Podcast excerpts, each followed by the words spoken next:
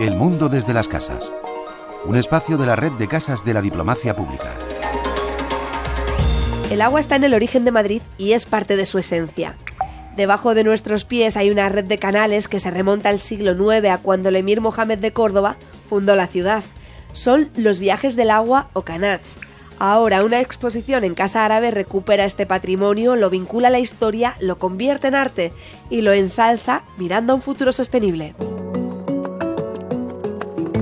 Hasta el 26 de mayo Casa Árabe acoge la exposición Los viajes del agua, una muestra del artista y arquitecta Sara Kamalbanz, quien lleva años estudiando los kanats.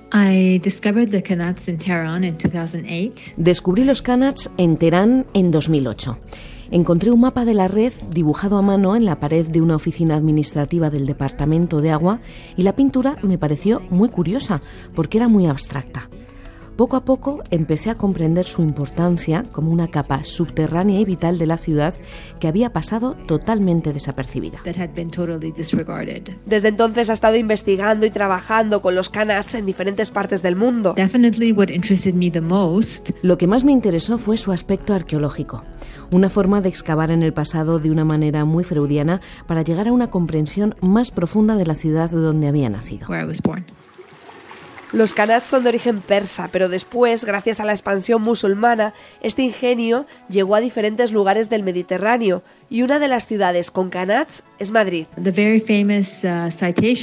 la famosa cita de Madrid que dice, fui sobre agua edificada, mis muros de fuego son, alude a esta herencia árabe de Madrid y su nombre en sí está muy ligado al agua. De hecho, Madrid es parte de una serie de ciudades que comparten este patrimonio hidráulico de los canats y que encontramos en Teherán, en Marrakech o Palermo. Y aunque los canats se remontan a esos orígenes árabes de Madrid, el sistema se siguió desarrollando durante mil años. Gran parte de la red que conocemos hoy se construyó a partir del siglo XVII con Felipe III. Luego se siguió buscando más agua y la red se fue desarrollando más y más hasta que en el siglo XIX se construyó el canal de Isabel II y ahí fue cuando el sistema poco a poco se dejó de lado. Los acuíferos y esta red explican parte del urbanismo en Madrid y todavía hay lugares donde los canats permanecen activos. Sé que los del Jardín Botánico, del Parque del Capricho y de la Quinta de Torre Arias están todavía activos. Y mi intuición es que en el norte de la ciudad muchas de las galerías están todavía llenas de agua.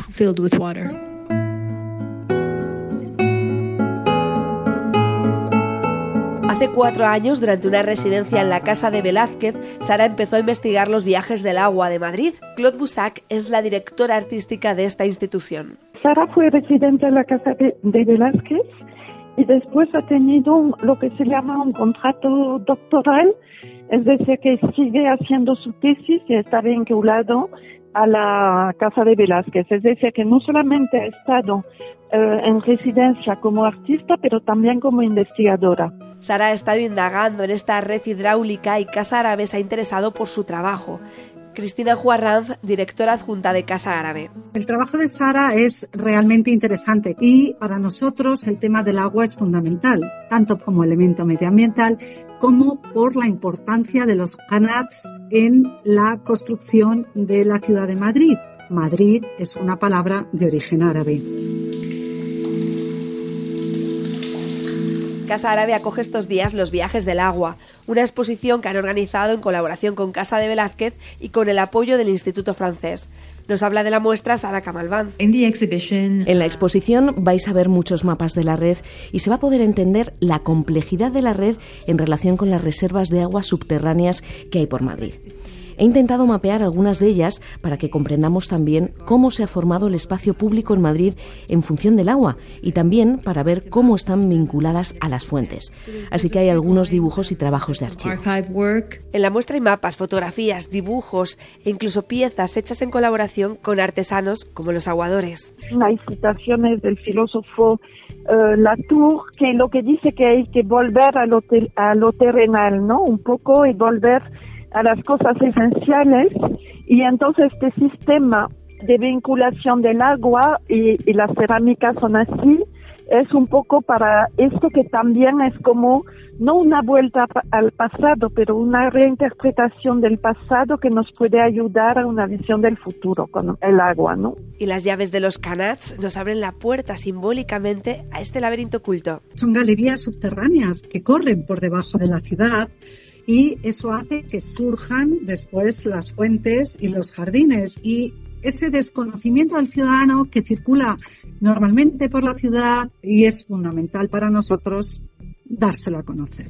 Los viajes del agua es una exposición con muchas dimensiones. Hay muchos niveles de lectura en esta exposición porque se puede leer solo de ver todos los canales de Madrid con sus depósitos, pero también puede ser una lectura más poética, pero también que está muy conectado con las estrellas y que eso viene de una cultura ancestral muy ligado a los persas y que nos puede dar visiones de cómo ver el futuro, ¿no? ¿Qué, qué tipo de solución para eh, poder eh, gestionar el agua que cada vez es más escasa. La muestra piensa en los canats como una solución eficiente ante la escasez de agua, que cada vez es más patente. He visto muchos canats que están todavía activos y creo que deberían ser reconocidos y utilizados, porque los canats están adaptados a este tipo de clima y geografía, y durante mil años los habitantes de Madrid obtuvieron agua usando esta infraestructura altamente ecológica.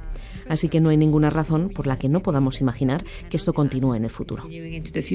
Es una herramienta fundamental de eh, utilización del agua y además de utilización del agua con unos criterios de utilizar solo lo que es necesario del agua. Y al mismo tiempo permite conectar con su origen persa y conocer los caminos que han recorrido. Y también me gustaría destacar la herencia compartida entre el jardín zorástrico y el jardín renacentista y cómo el jardín persa que en realidad está en el origen de esta infraestructura, jugó un papel importante para atraer a España el jardín andalusí, que más tarde se convirtió en el jardín renacentista europeo. Hasta el 26 de mayo, la muestra está abierta en Casa Árabe. Nos encantaría tener un gran número de visitantes, creemos que sí, esperemos que, que le guste a la gente. Exposición Los viajes del agua se puede ver en Casa Árabe en Madrid hasta el 26 de mayo. Además, en el canal de YouTube de esta institución está disponible el vídeo de la mesa redonda Los viajes del agua del jardín a lo cósmico, donde se puede profundizar en la investigación de Sara Camalbán. Paula Mayoral, Radio 5 Todo Noticias.